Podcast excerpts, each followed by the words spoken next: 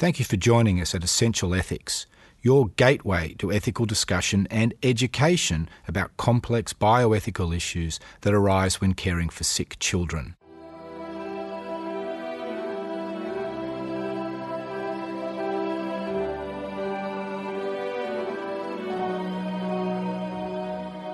Essential Ethics is made possible by funds raised through the Friends of the Children's Bioethics Centre Auxiliary. We want you to be inspired by the stories of courage of our patients and parents, and the staff who care for sick children, and be inspired by the clear thinking of the team at the Children's Bioethics Centre when things get tricky.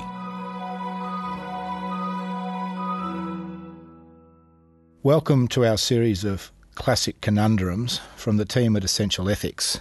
Essential Ethics is brought to you by the Children's Bioethics Centre of the Royal Children's Hospital. I'm your host, John Massie. What should a paediatrician do when a parent refuses treatment that is recommended? This is not an uncommon scenario in our modern healthcare system with empowered parents or patients and our concept of shared decision making. But what if refusing treatment means that the child will die? To help us think about treatment refusals by parents, I'm joined today by two experts Kanika Bhatia from the Department of Oncology here at the Royal Ch- Children's Hospital. Kanika. Hello, hello. And Molly Williams, from, also from Department of Oncology and Palliative Care, but Molly's also had a strong interest in medical ethics. Welcome, Molly. Thanks so much, John. I might just put this case to you but just to remind our listeners that this is a case uh, that we've made up. Sometimes cases like this and situations do arise. And this is a 14 year old girl we've called Jade, who has a high grade glioma, it's a type of brain tumour.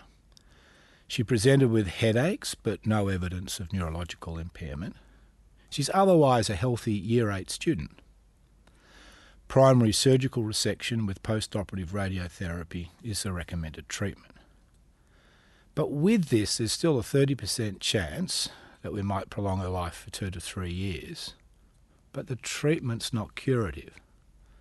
Without treatment, she's likely to die within six months. However, surgery might cause significant neurological deficits that impact her quality of life. Her parents wish to try prayer and natural therapies, including considering options overseas. So I think this is a really uh, tricky situation, and what we might do is just frame up an ethical question and then start to work around that. So, is it ethically acceptable for Jade's parents to refuse standard therapy and pursue prayer and natural therapies? Kanika, what do you think about this case? Uh, so, a difficult case, which and a difficult question. Um, the way I tend to approach um, families' wishes in these sorts of situations is try and break it down into um, a number of different areas. And I think the first thing that I'd like to think about is the risks and benefits of therapy, um, the medical therapy that we're recommending. Um, so um, when I talk about risks, um, we talk a little bit about what the risks of surgery are um, and what that will mean for Jade's quality of life and what her perspective is on that on those risks and what her parents' perspectives are. Um, and then you um, also contrast that against the benefits of therapy. For in this case, would be that it would prolong her life or have a small to moderate chance of prolonging her life, but won't ultimately cure her. Um, so that's probably the first thing that I would think about. Um, the second thing that I would think about is um, what would be the risks and benefits of her parents' wishes, which in this case at the moment would be that they would like to pursue sort of spiritual and faith based healing as well as natural therapies overseas. Um, and then thirdly, because Jade, you know, is a 14 year old girl um, and capable of probably understanding a lot of the decisions that are being made around her care, what her perspective is and what these decisions will have on the life that she leads and the life that she wants to lead. and what her parents' perspective is. And so I think that you have to look at all of those components um, and balance them up against each other. Do you think it's any one person's decision? Does it lean heavily on the medical opinion just regarding the parents and regarding Jade a bit, or is it all evenly matched? Can you just at the beginning get a sense of that? I think it really depends on the risks and benefits of medical therapy. I think in a um, situation where cure is not possible, um, I think that um, the parents and the child's wishes when it comes to the things that they value in their life, I think, gain greater importance. Um, whereas I think in a situation where cure might be possible um, and the risks of therapy are not high, then I think medical advice then becomes a little bit more um, prominent as a decision making tool. But I think all of those decisions still have to be made within the framework of the family's ideas, the family's wishes and beliefs, and um, their, um, I think, understanding of the situation as well. I guess the way the conversation has started with thinking that Jade really has no chance, but we don't totally know that, and I guess that's why that we might offer resection, surgical resection. Yeah trying to minimise any negative impact that has in terms of long term neurological consequences, and then radiotherapy again with the same ideas. So I think sounds like the chance of survival is pretty small, but not zero. And Molly, it sounds like the fact that the chance of cure is low opens up a whole lot more options to allow the parents thinking and perspective on this to hold sway. Do you agree with that? Absolutely, John. Um, in in a situation where cure is vanishing, the chance of cure is vanishingly small, then the wishes of the child and her family become really dramatically more prominent. Um, if if resection has a decent risk of causing outcomes that Jade would find unacceptable, then then I think her, her wish to not have surgery would be really reasonable to respect. This is something that kind of comes into the, the zone of child or zone of parental discretion, um, where I don't think any of us as oncologists would feel incredibly strongly that we must insist that she had surgical um, surgical therapy. We would not insist that she had um, uh, radiotherapy uh, because those two things can have burdens, and our expectation is that she won't be cured ultimately, regardless of that. And I think if Jade and her family have an understanding that her life will be shorter, her, her life is likely to be shorter, but potentially more rich in that she can participate in it fully without the therapies that we offer, then I think that all of us would be respectful of their um, of their wish to, to not go ahead with surgery and to choose quality of life over quantity of life. Um, having said that, I think that this is a really interesting situation, an interesting scenario, um, because what what I've often found is that um, is that parents who say, "Well, I think we will pray," um, and and not go ahead with the treatment that you're offering, and that sometimes comes up when we have a, a substantially more curable tumour than Jade's tumour. Um, but but those families, I feel, often don't have a realistic understanding of the risks of treatment and the benefits of treatment, um, and have an overblown belief in the power of their natural therapies or their spiritual therapies.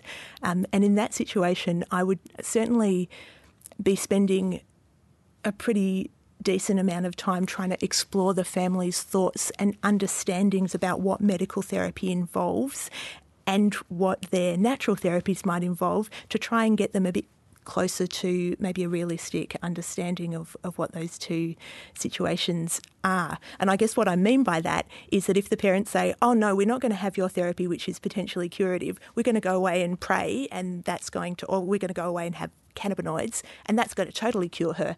Um, no questions asked. You know, we've seen that on the internet. That that's not a real that's not a realistic place to be coming from. And I think that in that situation, I'd be. Um, I'd, be more cautious about accepting the parents' wishes as um, as a good path forward for the child when the wish when the wishes and expectations are not really in line with reality at all. So you've raised quite a number of issues in that Molly, that we're going to need to, to pull apart. And one of them was the early sense that you're putting a lot on Jade to try and make the decision. The other um, was a clash of values perspectives between perhaps the more scientific medical side and then the belief based system. The other, though, that we might start by exploring is is in a little bit around sort of risk perception and, and even that is balanced against choice architecture, which is the way we present that information to them because I, th- I think there's their perception of what the risks are, but there's also the person explaining it to them who will, for a whole variety of reasons, hopefully, as the doctor, be informed by their medical, but will have personal views too. So, how do you balance that if we're thinking about the choice architecture and the way you're selling the information, if I might use that word, and gauging the parents' risk aversion?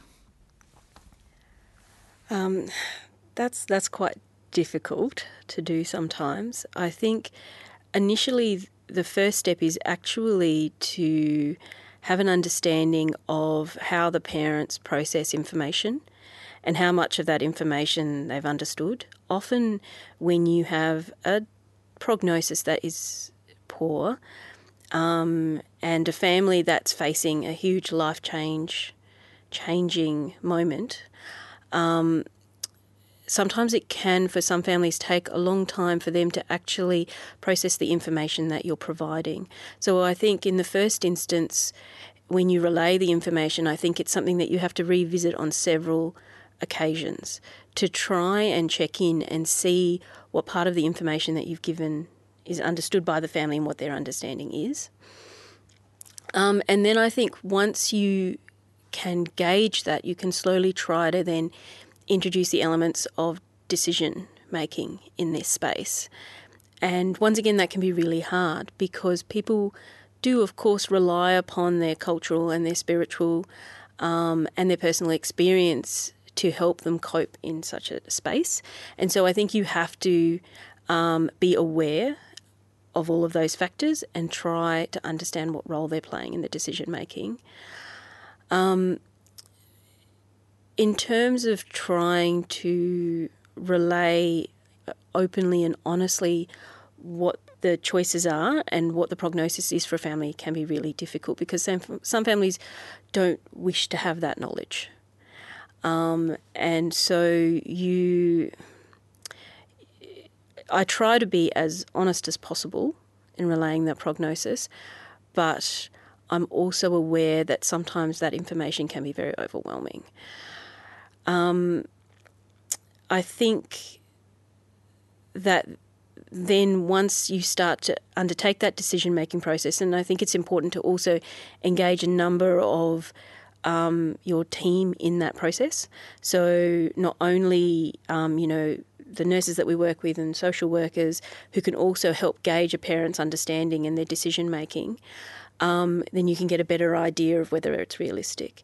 In terms of how do you recognise um, what part your own personal perspective or emotions play in the information that you provide, um, we as a team, I think, heavily involve other colleagues in our decision making so that we actually do have another clinician's or several clinicians' perspectives so that when we're telling a family um, what we think is the right pathway, we have a number of perspectives that are emotionally a bit more distant from the family informing that decision. And I think that that's really important because it provides a lot of confidence that we are hopefully providing the most honest appraisal of the situation. But it, it can be really difficult to navigate that pathway. But I think what we have to understand is it's not a moment in time, it's a pathway. And I think, I mean, you're highlighting also, we think about shared decision making between a decision maker and the parents and perhaps the child. I'm going to come back to that, yeah. Molly, but it's actually sharing the decision amongst ourselves and our professional colleagues yeah. so that we can share the burden of bearing bad news and the difficult decisions. Absolutely. And perhaps, I guess, the parents getting a sense that there's a second and third and team opinion. Yes. And I think that's important for a family to realise that there is a team that is surrounding them and supporting them while this decision is being made, and then they're not alone in that decision making space. Because it can be incredibly lonely to be making such huge decisions about your child's care and welfare in an in an area that you have no experience in that you never expected to be in. Um, and I think families need to feel that they have um, professionals who've been in this space before and guided other families before to help them make the best decision possible. I want to come back to the being in that space, but before I do, we've sort of so talking about shared decision making and involving the parents. We're we're thinking about respect for persons and, and parental autonomy. And Molly, you raised the issue of zone of discretion whereby people might choose different things, and this is one where it's probably legitimate for the parents to choose something that's not the initial recommendation of, mm. of, of, the medical of the medical team. Mm. But then you also raised that clash of values. So I want you to put your ethical hat on and try and think about this one. Because a sort of decision might be right or wrong. So are the reasons that parents might come up all that important? So if it's okay not to have active treatment, if we accept that, but their reasons for not wanting to do it are because they're taking an option that you don't necessarily agree with or believe in, or like prayer and like natural therapies. Does it sounded to me like that worried you a little bit, but is that that important? So, I think that what I'm trying to get at here is trying to allow the family to be as informed as possible. Um, so I, I actually don't have any any strong problem with people making decisions for a whole range of different reasons. But I would like to feel confident that the person and the parent has heard and understand, understood the information that I'm giving them and has been able to to spend time, as you say, Kanika, it's absolutely true. This needs to be an iterative process. Um, that that they've that they've been able to assimilate that information and still feel that their path is is is a good path and the right path, and not to expect something really unrealistic from that path. So it's really interesting, actually. I've looked after families who have felt that natural therapies were important and have said to me, I, I can't say, I can't go to the place where my child might die with this cancer. I'm, I can't talk about my child dying with this cancer. I need to keep on hoping that's something that's really important for me. Um, and I actually really respect that as well. And I try and enter into a partnership with the parents in that space where I agree that I'm hoping and wishing for those outcomes as well. And as long as they know that I'm worried and they have they, they have heard at least once that things may not go as they wish, then in the space where no realistic curative treatment is available, I'm very happy for them to pursue other therapies. Um, I don't think people need to think every single day, oh my goodness, my child is going to die from their tumour. I don't need to tell them that every single day, and I don't need to tell them that every time I meet with them. But I need them to have heard that that's my big worry, and that's why I'm recommending the things that I'm recommending. And, and is your need to be heard on that because they might lose the opportunity for decent palliative care I'm just hoping that they don't have regrets in the future. that they don't wish that they had made a different decision, that they don't feel like they didn't get enough information to be able to make a good decision in the first place. I think that's what my, my biggest concern is. Well, I might ask Kanika if you had experience where something like this has happened, and and if so, do, do parents then have obviously been respected and allowed to go off and make their choices, but actually later on regret those? Um, I haven't had parents in that space who've gone off and um, made. Uh, actually, I'll take that back. I did. I, have just had one example. Actually, I shouldn't have said that. So I actually did. Most recently, I um, was at a conference, and I bumped into the parent of one of the children I took care of who had an incurable brain tumor, and um, they actually sought um, and it's an incurable brain tumour that is in a location that is not amenable to surgical resection. Um, and they sought um, further therapies um, privately through a surgeon who was willing to offer them that surgical resection. And um, that didn't benefit their child's um, life, it didn't prolong her life. and in discussion with um, this mum after that process had been done, although she didn't regret that decision, she acknowledged that it, it didn't change anything for her child. And I think, though, that even though she could reflect that that decision was not of benefit for her child, I don't think she had regret about taking that decision because I think it was an emotional choice. It helped her deal with what was happening with her child at that time.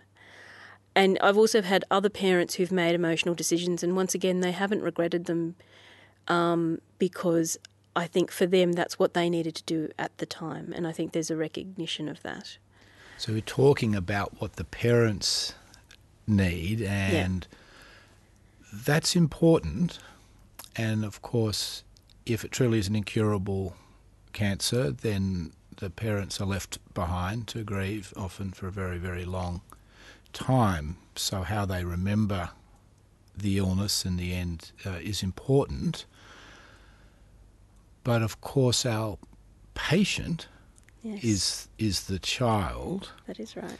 And in this case, Jade is fourteen.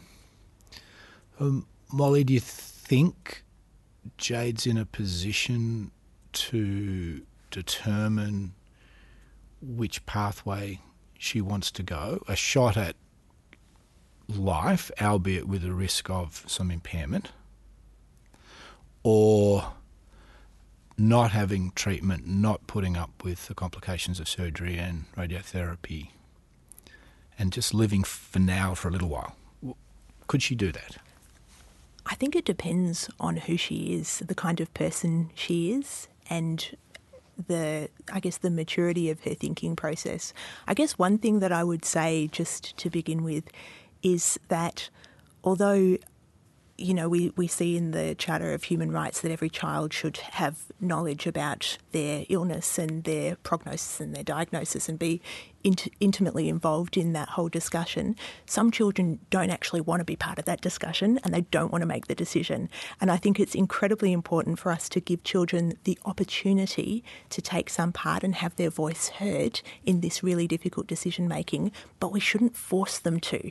Um, and in fact, with my adolescent patients, often I will talk to them about what they would like to know and how much they would like information to be filtered through their parents' voice and how much time they want to spend alone with me. And I've certainly got some patients who say, I actually don't want to hear things from you up front. I'd rather mum and dad filtered that for me beforehand because I find it too anxiety provoking and I feel really confident with them making my decisions for me and that's a 16 year old young woman I'm thinking about in particular, um, and whose, whose decision I absolutely respect. Um, there are other young people who feel very strongly that their voice matters and that it is their body and that um, that they should have the ultimate right to um, to have the final say in um, in decision making about what happens to them, um, and that's also a voice that I would like to hear. And will often respect, and in the space of a palliative diagnosis, an incurable diagnosis, would uh, present would ha- have a very very substantial weight on that child's voice. Um, and in the case of a child who was much much much more likely to be cured, if the child said, "Well, no, they wouldn't have that therapy," I'd be more worried about um, about accepting that at face value. Because there are some children I think who who genuinely can um, imagine themselves in the future and make decisions based on a knowledge of themselves in the future, and there are some who can't do that as adequately. Um, and in this sort of scenario, which comes up from time to time in the oncology world, um, uh, I think we need to rely on our psychological um, colleagues to, to help us with. Um, and our adolescent medicine colleagues to help us with to help us to get a better understanding of um, of the child and their decision making, their capacity to make decisions based on an understanding of where that might lead them in the future. Molly, you're making it easy on yourself in this difficult situation by, I mean, doing the right thing and, and, and involving the child, or at least involving the young person to the point to know how much involvement they want. But it doesn't always go like that, does it? And so we have been involved in situations where the parents are shielding the child mm. from any information.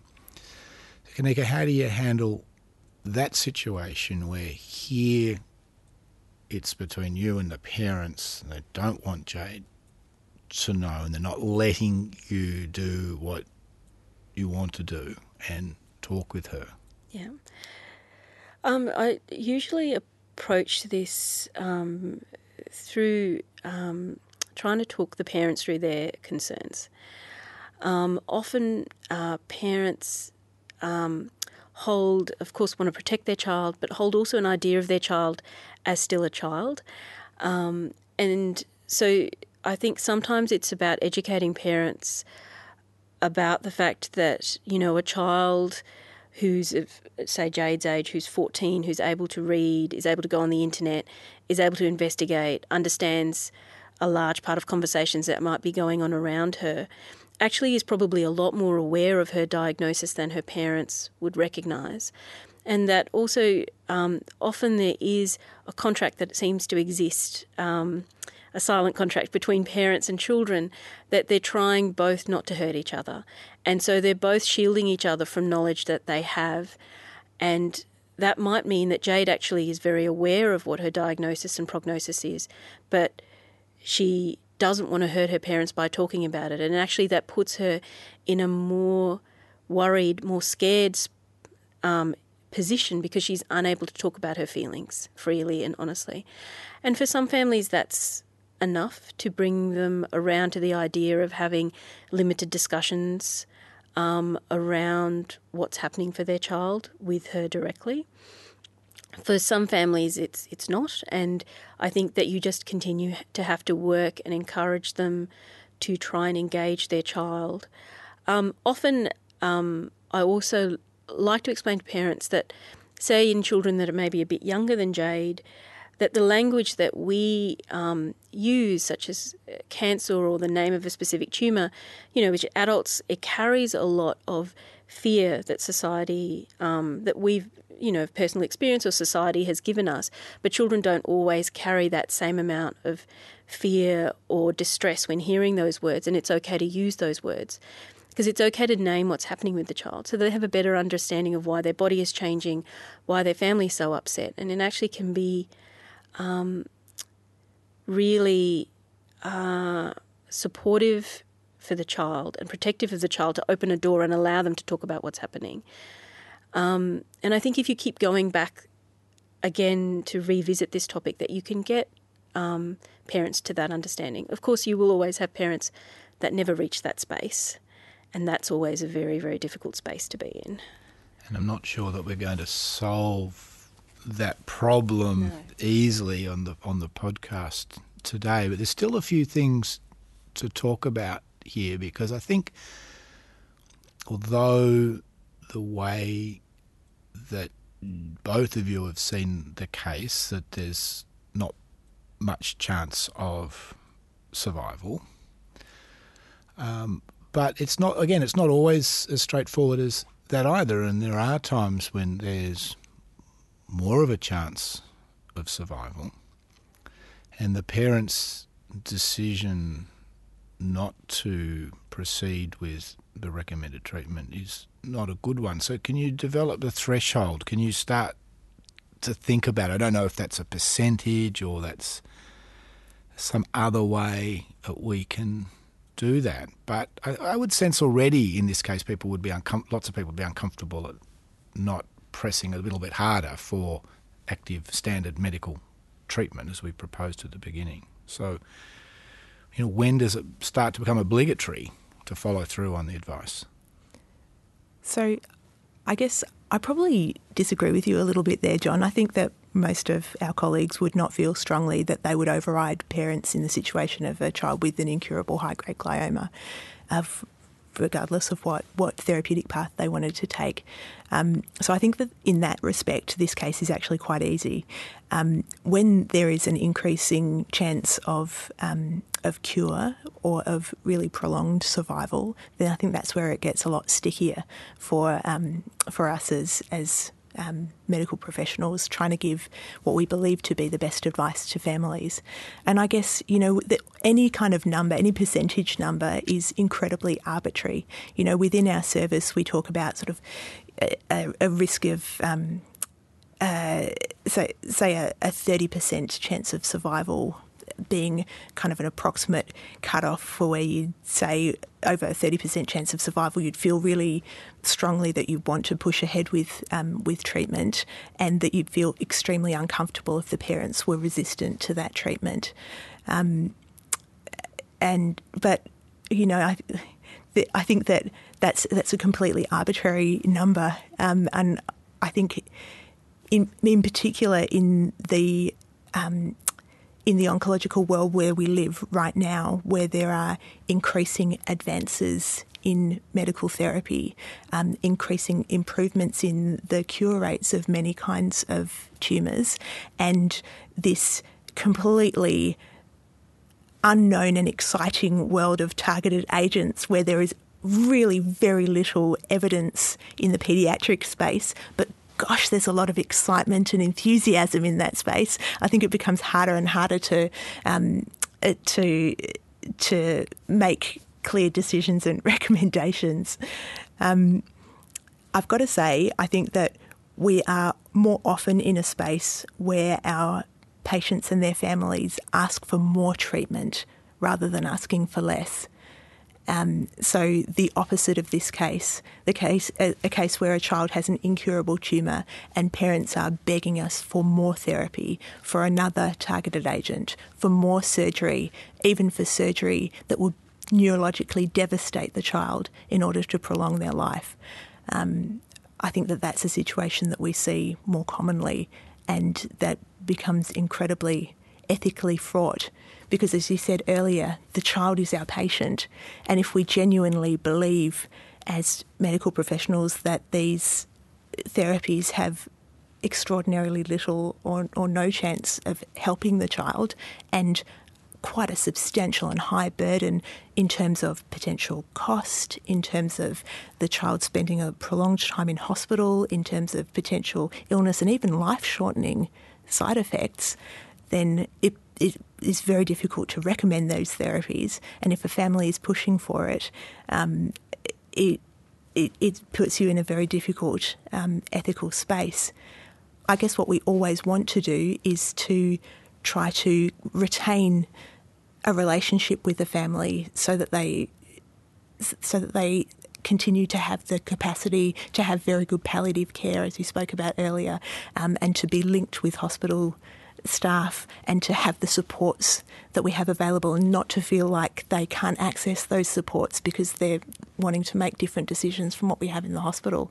Um, but at the same time, it's really difficult to um, to promote and accept, and certainly, certainly you don't want to feel complicit in therapy that you genuinely believe is going to be harmful for the child, and that's sometimes what parents want. It sure is a, a difficult problem that's emerging, and I think is going to have to be the subject of another classic uh, conundrum.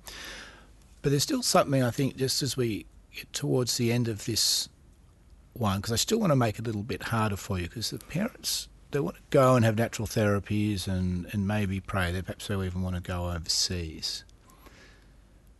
So then I'm concerned that they're going to lose the opportunity for good palliative care and good end of life. So even if they're not pursuing complex, difficult therapy that's full of side effects, they're still potentially missing out on something. Now, Kanika, am I just being a, a control freak and wanting to give them everything? Uh, or should I be concerned, or would you be concerned about them going overseas for these unproven therapies So- and missing on something they could have here if they stayed? Yes, absolutely. So that I mean is always an ongoing concern for me when families um, are looking at alternative therapies or therapies overseas where they might not be able to engage the supports they need. Because as you said, it's the child that is the focus of our care. The child is our patient, and I always worry when I know that a family is not linked into those supports because the last thing I want is for the child to be in pain or distress, or for the family to be in pain or distress because they don't have the right supports available to them. Um, some of the therapies that families pursue overseas are not without risk, and that is another concern that I have. Often these therapies are unresearched. They are sometimes in institutions that have no supportive care measures, and families find themselves isolated and alone in countries, um, often, you know, with huge financial burdens and, and no family or friends to support them. Um, so in many cases, I, I try and sort of highlight these issues with families if that is what they're proposing. Um, but often in these situations, because these are emotional decisions, they're very hard to challenge and they're very hard to give or provide a logical framework to. So the only thing you can do, or I've found that I've been able to do in this space, is just to make sure that the family's linked into all of these supports in our hospital so that when they return, or if they return um, back to their community and their home, that they can access those supports and that child has all the supports they need. And often that can be very um, small things like making sure they have a music therapist or an art therapist that goes to the home, because there are small ways that you can engage a family and a child um, that allow you a window into what's going on. Because the last thing you want to do is lose contact entirely, because then you have no hope of helping that child. So th- that's probably what I focus on the most. I mean, we as medical professionals can insist on children having treatments, therapies that are good for them, Yep. particularly when they're life saving. Um, so, Molly, can we insist on palliative care? Um, I think you can try, but there there are some families who can't accept palliative care. I think that Kanika's absolutely right. The one thing that you've got to do is keep the door open. You've got to you've got to have that door open. You've got to keep on reaching out to these families and making these therapies and um, these these supports available. Um, but you can't force people to to access care, you know, and some kids can't bear to access care. And you know, the, from a palliative care point of view, I've certainly looked after adolescents who prefer to have more pain and less sedation, and that's a decision that I'm happy for them to make. Um, I think it becomes more fraught when parents are trying to make that decision for a small child who looks like they're suffering. And I think that sometimes we're left trying desperately to hold and build that relationship and to put in as, as much support as we can to try and reduce that suffering. But that it, it may well not be perfect and it may well not be what we would wish for a child or their family, and sometimes that's a journey that they have to take.